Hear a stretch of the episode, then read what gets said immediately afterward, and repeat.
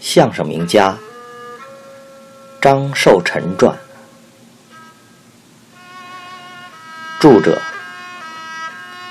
张丽林，文化艺术出版社出版。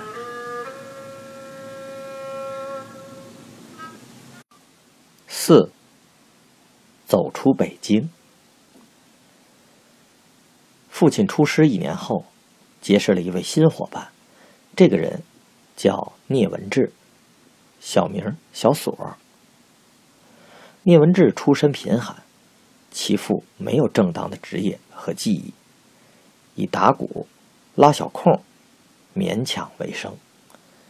聂文志12岁拜范瑞亭为师学相声，因范瑞亭和焦德海为同辈人，故此父亲和聂文志以师兄弟相称。聂文志出师后，同样到了商人园的时期，在相声场子混不下去，遂和父亲搭伙，在北京各处撂地为生。俩人搭伙总比一个人单干强，一个人只能说单口相声，两个人可以说对口相声，而说对口相声要比说单口相声容易得多。这一时期，父亲和聂文志互为捧逗，轮番演出，许多段子得以实践，收入较之以前也多了些。就在父亲苦熬10日发奋努力之时，一场厄运又不期而至。和他相依为命的哥哥出师不久，却因病而亡。猛然间，赡养祖母及维持生活的重担全部砸在了还未成年的父亲身上。面对残酷的现实，只有17岁的父亲精神崩溃了。哥哥去世后不久的一天，他突然感到神情恍惚，四肢倦怠，继而高烧不退，沾雨不断，一病不起了。恍惚间，哥哥慈爱的面容出现在他面前，他上前拉住哥哥的手说：“哥，这2年多亏你挣钱养家，要是单指着我撂地的这几个钱，咱全家3口早就饿扁了。”忽然哥哥就不见了，爸爸又站在了他的面前，一丝笑容没有，冷冰冰的，让人害怕。他慌忙走上前向爸爸解释说：“爸，不是我不争气，真是太难了。”只听祖父声色俱厉地骂了一声：“混蛋！”一记耳光重重地打在了他的脸上，他心中委屈，放声痛哭起来。他哭醒了，见祖母坐在身旁，拉着他的手说：“寿辰，醒醒，醒醒，做梦了。”父亲把梦中的情形告诉祖母，祖母流着泪说：“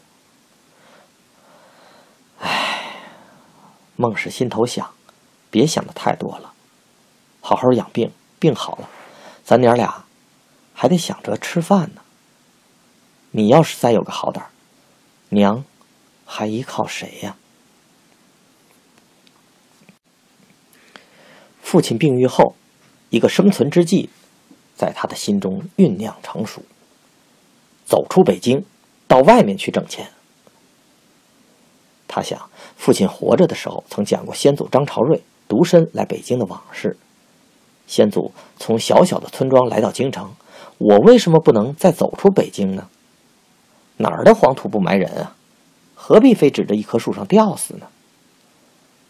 父亲主意已定，找到聂文志，开门见山地说明了来意。聂文志听说出远门，犹豫地说：“师哥，这可不是说着玩的啊！北京城外面什么样，听说过，可是没看见过。我16，你17，也没有大人长训，出点什么事儿谁管呢？这事儿能成吗？”父亲却坚定地说：“能成，咱俩还小嘛，再过几年都20了，出去见见世面，闯荡闯荡，总比在家挨饿强啊。再说了，跑腿儿，干咱们这行的练的是嘴儿，跑的是腿儿，四海为家嘛。聂文志被说活了心儿，问道：“师哥，那咱去哪儿啊？”父亲摇摇头说：“我也不知道去哪儿。”聂文志生气地说：“你这不是抖包袱吗？说了半天废话，你都不知道去哪儿，我跟你瞎撞啊！”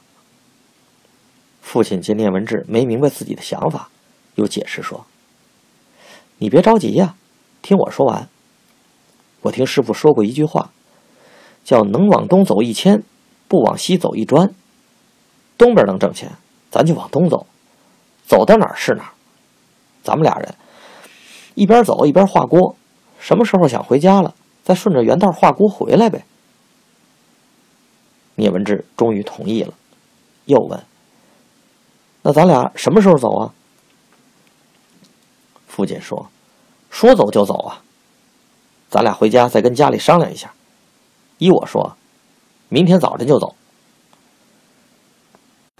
父亲回家，将出门之事告诉了祖母。祖母欲拦无力，欲罢不能。孩子还未成人，便要离家挣钱，母子分别有日，后会无期。想到此，伤心凄凉一起涌上了心头，不由得潸然泪下。待到父亲睡熟后，祖母坐在油灯下，连夜为孩子缝补刚刚脱下的衣衫，又蒸了几个窝窝头，以备路上食用。第二天天刚蒙蒙亮，父亲准备上路了。母子自有一番依恋和叮嘱，不再细述。虽说已是春天，地高风高的北京一早一晚还很凉，可是父亲和聂文志的身上只穿着一身青布夹裤夹袄，冬天穿的棉衣此时非当即卖，早已换了饭吃。好在是父亲穿着一件哥哥留下的二的棉袄，只因祖母睹物思儿，这件衣服才没舍得卖掉。一件棉袄，父亲和聂文志俩人轮流穿，借以御寒。除去身上可穿的衣服外，没有行李，没有包裹，只有各自抱在怀中的一个小小的蓝布包。布包里是几个凉窝头，还有说相声时必备的醒子、玉子、扇子和一个盛满白沙子的小布口袋。出了北京齐化门，一直往东走，约中午时分，俩人来到了通州。走了几十里路程，俩人又累又渴又饿。聂文志就说：“师哥，我走不动了，咱找个地方歇会儿吧。”正巧路边有个茶摊，聂文志说：“咱就这儿吧。”父亲摸摸口袋，一个铜子儿也没有，问聂文志：“你带着钱呢？”聂文志摇摇头。父亲说：“没钱喝茶，还是找个地方啃几口窝头吧，吃完了咱就点买卖，等挣了钱再说吧。”路旁不远处有一个油盐店，西房山以外是片矿场，俩人背倚着房山，手捧着窝头，狼吞虎咽的吃了起来。吃完窝头后，又走进油盐店，找掌柜的要了2碗白开水。吃饱了喝足了，聂文志迎着西斜的太阳，身该二的棉袄，进入了梦乡。父亲连忙推醒他，说：“行，别睡啊。”聂文志睡眼朦胧：“师哥，我这2条腿跟灌了铅一样，别叫我，让我好好睡一觉，歇歇腿儿。”父亲着急地说：“不行啊，眼瞅着太阳往下走，5点就天黑啊，不点买卖不挣钱，咱们今天晚上就得饿上一顿。”聂文志说：“饿一顿我也得睡觉啊，我不起。”父亲见他赖着不起，说：“好，你不起，我一个人点买卖。”父亲拿出白纱口袋，就在油盐店的西边画了一个圆圈，而后用白纱在地上写下1、2、3、4几个双钩大字，边写边唱了起来。一字儿写下来是一道横梁，二字儿写下来是上端下横长，三字儿写下来是川字模样，四字儿写出来是八字在里面藏。伴随着父亲唱太平歌词的曲调声，听众逐渐围了上来。聂文志见状无奈，只好伸伸懒腰，掸掸身上的黄土，和诗歌一起开始表演了。通州是北京重镇，南北之要冲，商贾云集，繁华热闹。又因其离北京不远，说相声的前辈曾多次来过此地，冯坤志、李德阳、张德全等都在通州演出过。通州人熟悉相声，喜欢相声，而又不能经常听到相声。今日见来了说相声的，遂把俩人围了个水泄不通。父亲唱罢太平歌词，见听众已经不少，先和聂文志说了一段对口相声，然后两个人换了位置，又表演了一段，如此轮换着表演，一直说到天摸黑。待听众走后，两个人蹲在西墙根儿清点下午所挣的钱，足有100个铜子。聂文志兴奋地说：“师哥，真是人挪活，树挪死啊！100个子儿，够咱俩在北京挣3天的呢。”父亲也兴奋地说：“这叫旗开得胜啊！”两人收拾起家伙，找了一家小店，饱饱的吃了一顿，香甜的睡了一个美觉。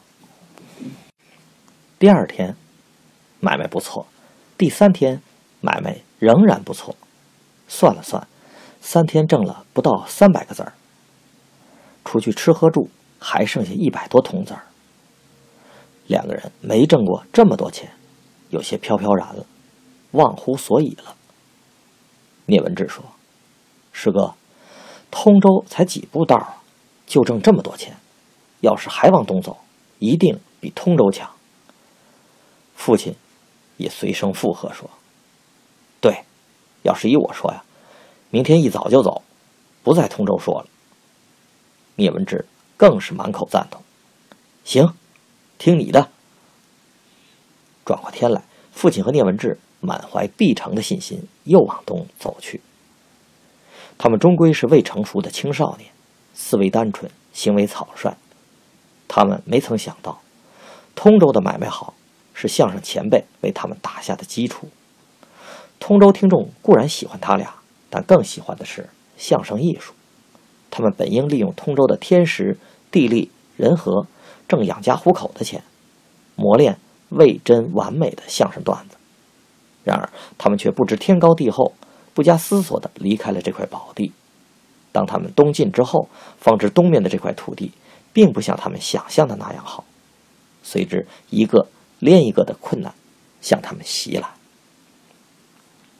通州以东除几个较大的县城外，都是广袤的农田和零落的村庄。面对田埂、荒草、小河、坟冢，两个人都傻了眼。聂文志说：“师哥，咱这相声会得再多，说得再好，说给谁听啊？走了10几里地，连个人影都没见。难道咱冲着坟头说吗？”父亲这时也没了主意，说：“别让我心烦，容我想想办法。”他忽然想起在北京的时候曾听人讲过农村的集市，想到此，他一拍大腿，高兴地说：“有了！”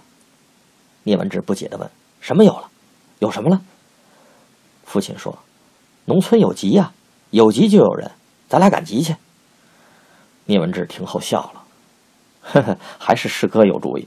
对，咱哥俩集上说去。”正巧前面来了一位赶路的老乡，两个人屈步上前，到过劳驾之后问道：“请问老乡，方近左右哪个庄上有集呀？”老乡答道：“方进左右赶集都去谢庄。两个人就问，那谢庄离这儿多远呢？老乡就答道，不远，5-6里地。两个人谢别了老乡，不顾劳累，直奔谢庄。来到谢庄后，见庄前庄后庄左庄右空空荡荡，杳无人迹，根本看不出曾有集市的样子。聂文志埋怨说，这老乡骗人。父亲说，别胡说，人家骗咱干什么？再问问看。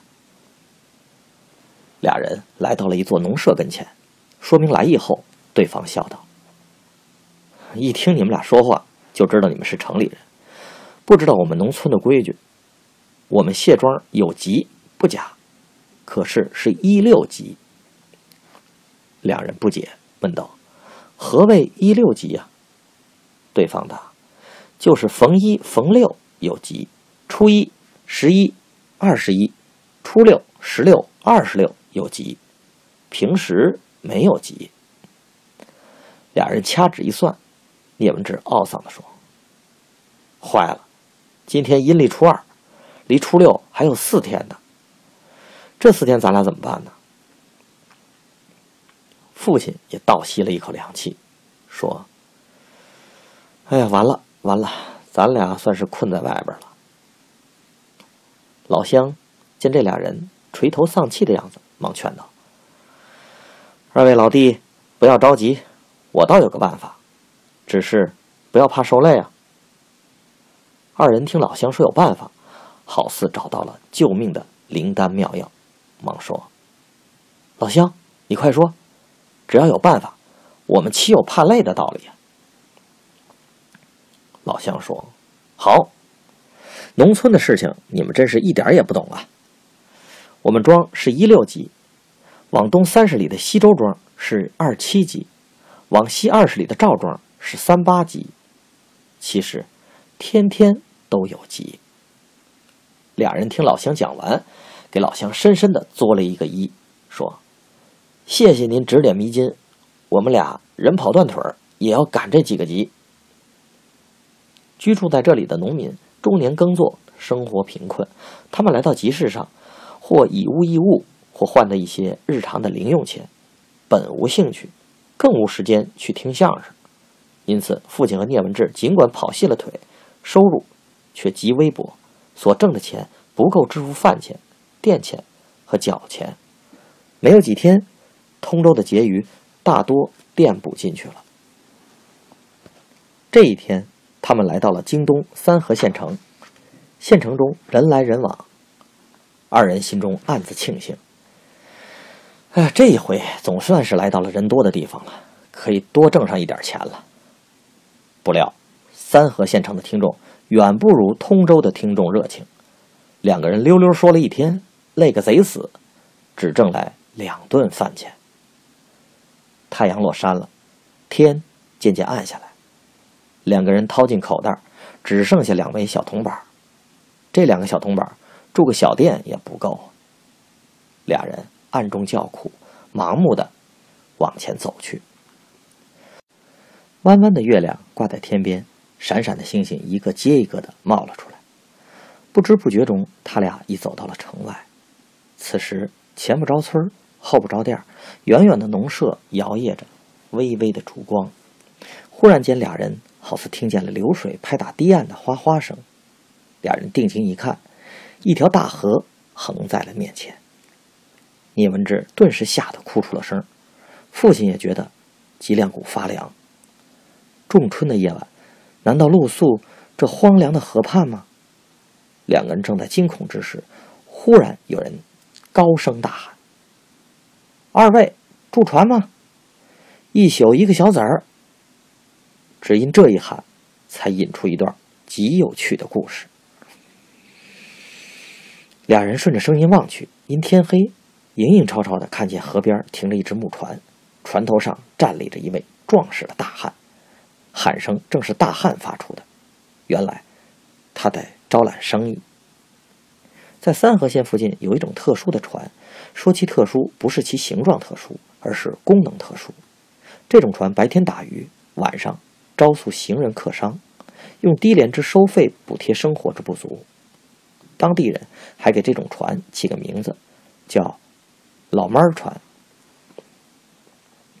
两个人在黑暗中正感到无助之时，听见大汉的喊声，好似遇到了救星一般。又问清了，确实是一个小童子儿住一宿，心中更是高兴，就先后上了老妈儿船。船舱里很黑，先下到船舱里的父亲，凭借着大汉刚刚点燃的油灯的亮光，看到了只能容4到5人的舱板上已经躺下了2个人，看样子两个人还都挺胖，占据了舱板大多半的面积。但适应了舱内的光线，再仔细看时，吓得父亲差一点喊出声来。原来棉被中躺着的2个人竟是一男一女。父亲慌忙往后退了一步，不敢向前走了。大汉见状，忙拦住了父亲，小声说：“两位客人刚睡着，不要紧的，这是夫妻2口子，买卖人，你们2位躺在他们边上就行了。”2人无奈，既来之则安之吧，只好侧着身子挤在了2个胖子的身旁，然后蜷缩着双腿，2手抱肩，又将唯一的一件2的棉袄搭在了身上，将就着睡下了。东方发白，睡得正香甜的父亲猛然听见一阵吓人的尖叫声，而后又觉得有人用脚踢他，并喊道：“你起来，你也给我起来！”好啊，2个坏小子，坏到老娘头上来了。父亲睁开朦胧的双眼，见嗷嗷乱叫并用脚踢他的是睡在他和聂文志身旁的胖女人。此时胖女人拽着聂文志的耳朵，正往船舱外面拉。父亲见聂文志受了委屈，赶忙站起身拦住了胖女人。天已经亮了，父亲这才看清面前这位胖女人的庐山真面目。她高似铁塔，胖似皮缸，豆粒大的麻点凌乱地镶嵌在满脸的横丝肉上，好像凶神又似恶煞。父亲长这么大没见过这么丑的人，更没见过这样的阵势。他战战兢兢，满脸陪笑地说：“这位婶娘，您先松松手，有话慢慢说。”胖女人气势汹汹地说：“走，找个地方说理去。”父亲忙又劝道：“婶娘，这位呢是我师弟，他犯什么错了？您跟我说，您先消消气儿，别气坏了身子。”胖女人见父亲说话和气，松开了拽聂文志耳朵的手，说：“好吧，您问问他，半夜放着好好的觉不睡，把脚伸到我被窝里干什么？”父亲和聂文志听罢胖女人的一番话，愣了半天，才如梦初醒。原来2个人累了一天，又是较多的年轻人，身子一挨舱板就睡着了。半夜阵阵和风吹进船舱，而2人呢只有一件御寒的2的棉袄，越睡越冷。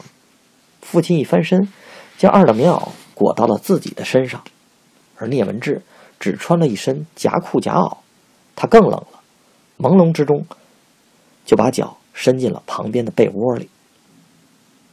胖女人双手叉腰，站在2人面前，如审贼一般追问道：“说，为什么把脚伸到我的被窝里？”面对凶神恶煞，2人是暗暗叫苦。此时即使有满身的嘴，也很难说清楚这件事情了。胖女人的丈夫也被吵醒了，走了过来。2个人心想：坏了，今天这顿臭揍一定躲不掉了。幸喜胖女人的丈夫是一位明白人，劝妻子说：“刚才的事儿我都听见了，这不能怪他俩。半夜里他们冷啊，你看看他们穿的这身衣裳，还不怪可怜的。再说他们俩还是孩子呀，小孩子懂得什么？散了。”而胖女人却不听丈夫的劝告，仍然喋喋不休，不依不饶的。胖女人的絮叨惹恼了丈夫，丈夫没好气地说：“你还没完了，你也不想想你的岁数，你再看看你的尊严。”胖女人被丈夫噎得说不上话来，一时语塞。父亲和聂文志趁此机会赶紧跳上岸，冷锅贴饼子溜了。父亲在晚年曾经多次叙述过以上这段故事，戏剧性的情节以及独特的包袱常使他发出爽朗的大笑声。可是也不难发现，在他笑容未退的双眼中总是挂着晶莹的泪水。是啊，奔波的岁月岂有趣事可谈？只有生活在安定的新社会，辛酸的往事才会变成有趣的回忆。父亲和聂文志离开三河县以后，途经下甸、玉田两县，步行来到丰润县。丰润县乃南北要道，来往人众，其市面也较前几个县城繁华。父亲见此，心中多了几分宽松，向聂文志说：“看来丰润县的买卖错不了，如今口袋里又没钱了，咱卯足了劲干他几场买卖，也好放开肚皮吃上一顿饱饭。”聂文志说：“师哥放心。”二人不顾旅途劳乏，就近找了个空场，点了买卖。待白沙围场、白沙写字儿、太平歌词升起的时候，听众渐渐围了上来。二人正商议用哪一段相声开场时，突然从场子外面闯进一个人来。只因此一闯，才闯出丰润县的一段蹊跷事来。闯进场子的人是一位约60岁的老者，此人瘦得出奇，长相更出奇。浑身上下剃去骨头，没有多少肉，鹰鼻、耀眼、山峰耳，几根短须似没褪干净的鸡尾毛安在了下巴上，外罩一青布长衫，头顶礼帽，迈着方步走到了场中央，口拉长声，皮笑肉不笑地问：“二位干什么的呀？”父亲的心中好不恼恨，暗自骂道：“他妈的，一场好买卖让你给搅了。”心中怨恨，脸上却又不敢带上来，忙迎上去，双手抱拳，陪着笑脸说：“大爷，我们是从北京来的，说相声的。”老者说：“哦，生意人呢？见过本镇的李二爷了吗？”父亲突然想起来，生意人有一个不成文的规矩，即来到一个生疏的地方，必先拜望当地的一些有头有脸的人物，求其关照，否则将会遭到意想不到的麻烦和刁难。父亲和聂文志来到丰润县后，因急于做买卖挣钱吃饭，把这条规矩疏忽了。虽不知老者提到的李二爷究竟是何许人，但只好来个光棍不吃眼前亏，撒了个谎说：“我们久闻李二爷的大名，来到贵宝地，本应即刻拜望，只因人生地生，还望大爷您多指点。”老者听罢，有了点笑模样，说：“嘿嘿，没想到哈，小小的年纪嘴还挺乖的。好吧，我是李二爷的管家，我带你们去。”父亲见老者面目虽凶，但无恶意，便和聂文志收拾家伙，跟随着老者身后，直奔李二爷家走去。半路上，聂文志暗暗地拉了一下父亲的衣襟，示意他慢些走。待和老者拉开了一段距离后，聂文志小声地说：“师哥，我有点怕。”父亲的心中也同样犯嘀咕：“这是把我们带到哪儿去呀？这老者说的是真话还是假话？”但他还是故作镇静地说：“把心放肚子里头，上哪儿也不要紧，要钱咱没有，要命有一条。可话说回来，他要咱俩的命有什么用呢？说话间来到了李二爷家。青砖瓦房比农舍要讲究得多。老者说：“你们先在门外等候一下，我进去禀报一声。”二人连连承诺。时间不长，老者出来了：“进去吧。”二人进了院门，过了影背，来到了正房。只见房中端坐着一个人，40开外，一副乡绅的模样。老者说：“二爷，我把俩人带来了。”二人听说面前就是李二爷时，赶忙请安问好，说：“二爷您好啊，我们是从北京来的说相声的，来到贵宝地望您赏碗饭吃。”李二爷听罢二人说话，哈哈大笑起来，只笑得二人心中发毛，浑身起鸡皮疙瘩，心想他怎么笑起来没完没了啊。李二爷笑过之后说：“说相声的好，前2年我去过北京，到过天桥，听过相声，相声逗人笑啊，想起来就他娘的想笑。”说罢又哈哈大笑起来。二人听到此长舒一口气，原来李二爷的笑是想起了在天桥时听相声时的包袱。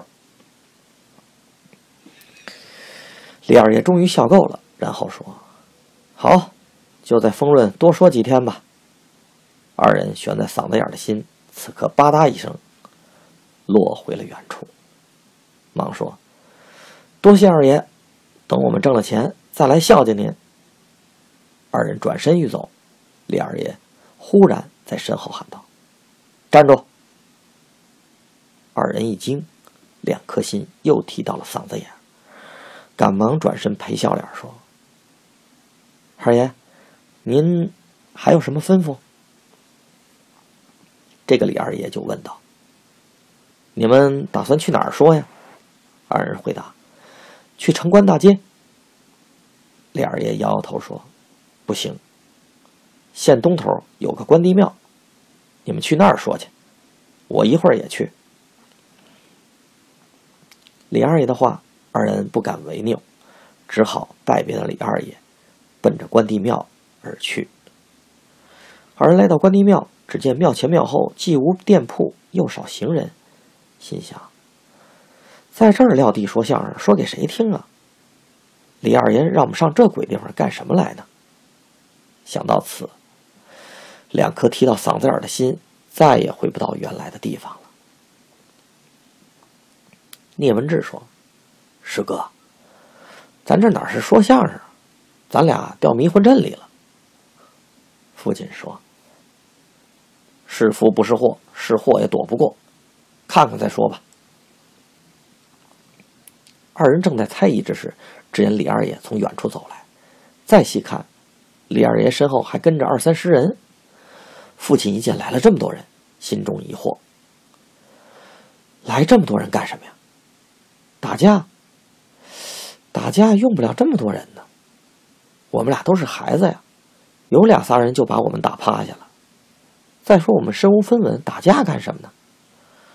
说时迟，那时快，李二爷带领众人已经到了二人面前。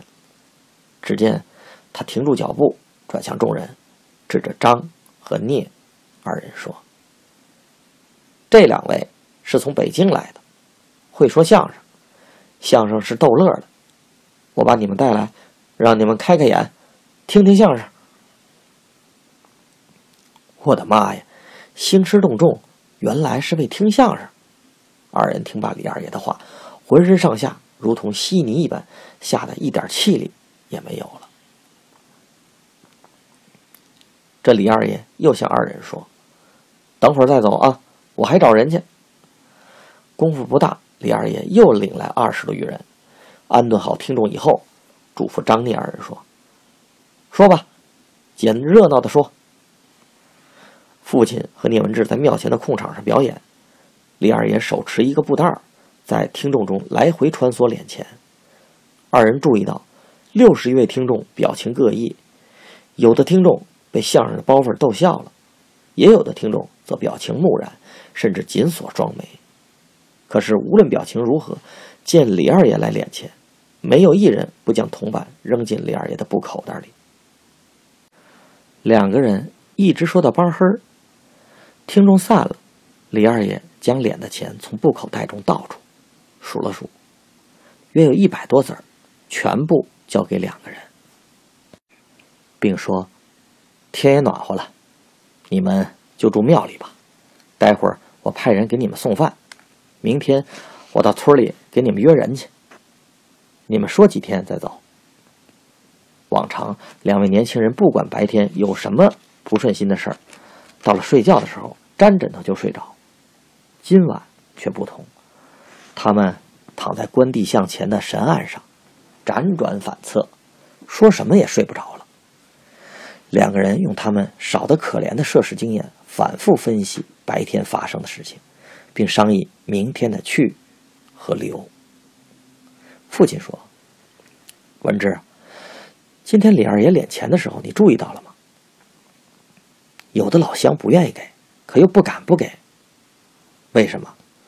他们怕李二爷。”聂文志点头附和说：“这李二爷是够横的，不是善主。”父亲又反问自己说：“可是李二爷为什么把脸上来的100多个子儿都给咱了呢？”聂文志摇摇头说：“不知道，我也纳闷呢。”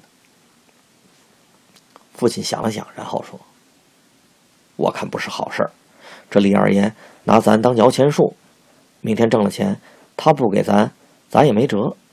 再说，抢手老乡的钱，我心里头不落忍。”聂文志问：“那怎么办呢？”父亲果断地说：“明天一大早，咱走。”聂文志听说要走，又有些舍不得，说：“1天100子儿，3天300子儿，跟通州挣的差不多，走了多可惜呀！”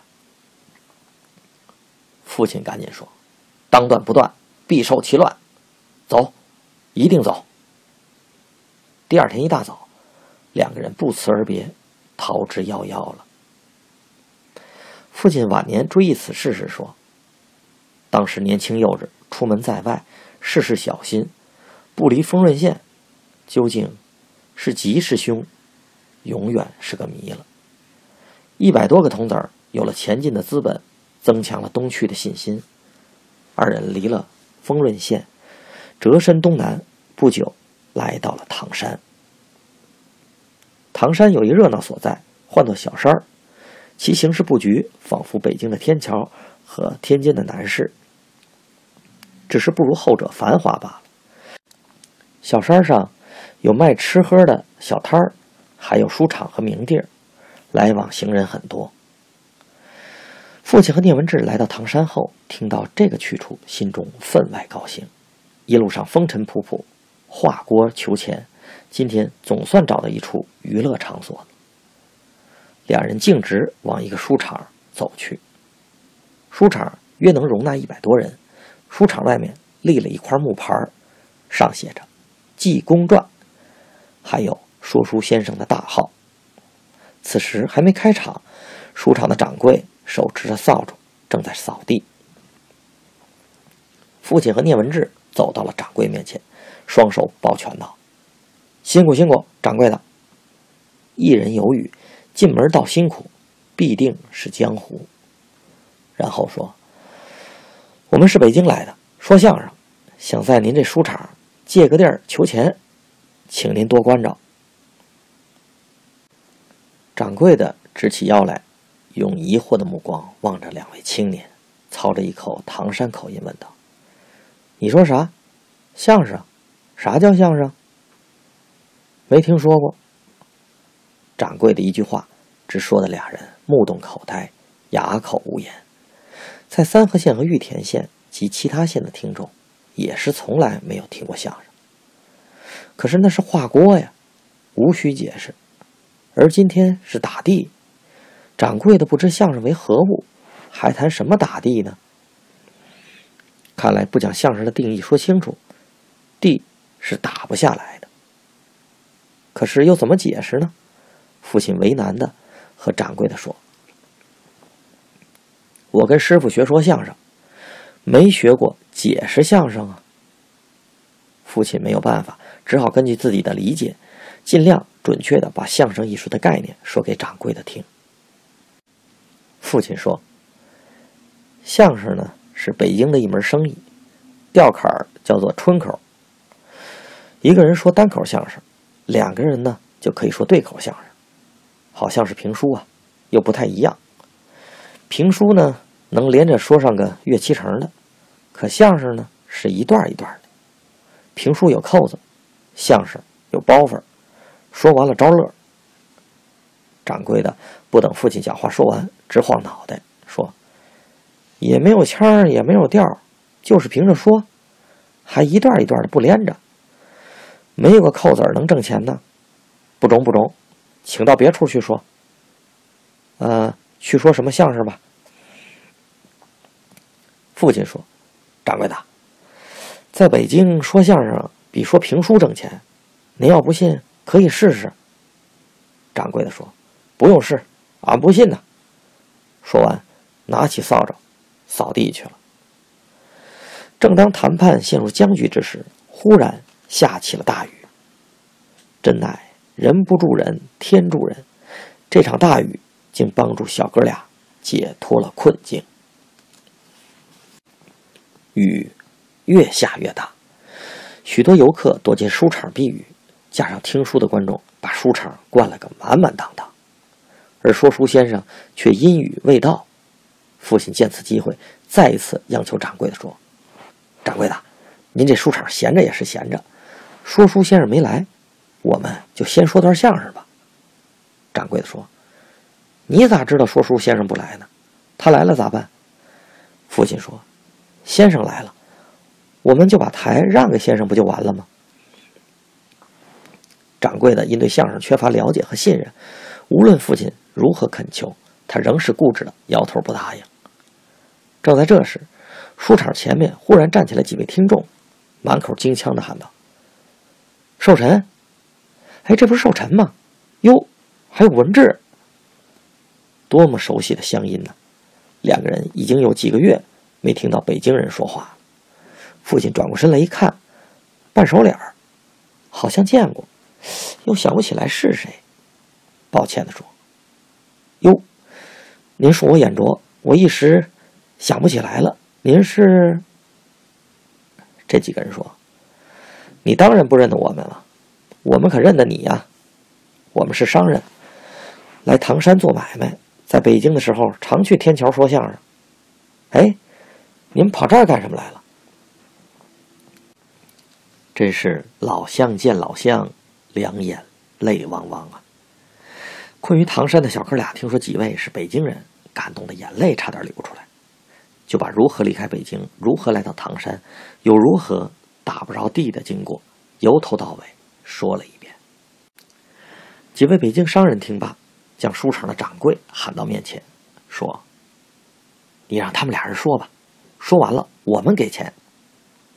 书场的掌柜见有听众说情，不好再推辞，勉强说，试试吧。父亲见掌柜的答应了，兴奋的蹦了起来。他和小锁先谢过几位北京老乡，而后又和小锁说，咱俩卯足劲啊，绝不能给老乡丢脸，绝不能给相声丢脸。两个人终于争来了演出权。几位北京老乡在异乡听到了家乡的艺术，乐不可支。唐山听众第一次听到相声，笑得前仰后合，而书场的掌柜的也被相声的艺术所吸引，再看脸上的钱确实不少，自然高兴了。第二天雨过天晴，说评书的先生来了，继续说正场，而散场后的板凳头，书场的掌柜的就给了父亲和聂文志。两个人在唐山演出近一个月，业务之好前所未有。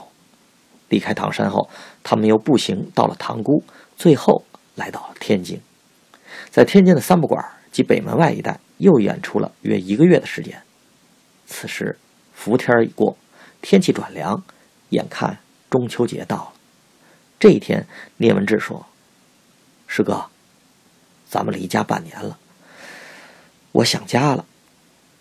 一句话也勾起了父亲的思乡之情。父亲语调低沉地说：“我也想我妈了。8月中秋，月亮都圆了，咱俩还在外面飘着。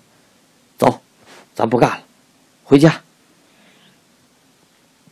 终归是两个孩子，说风就来雨。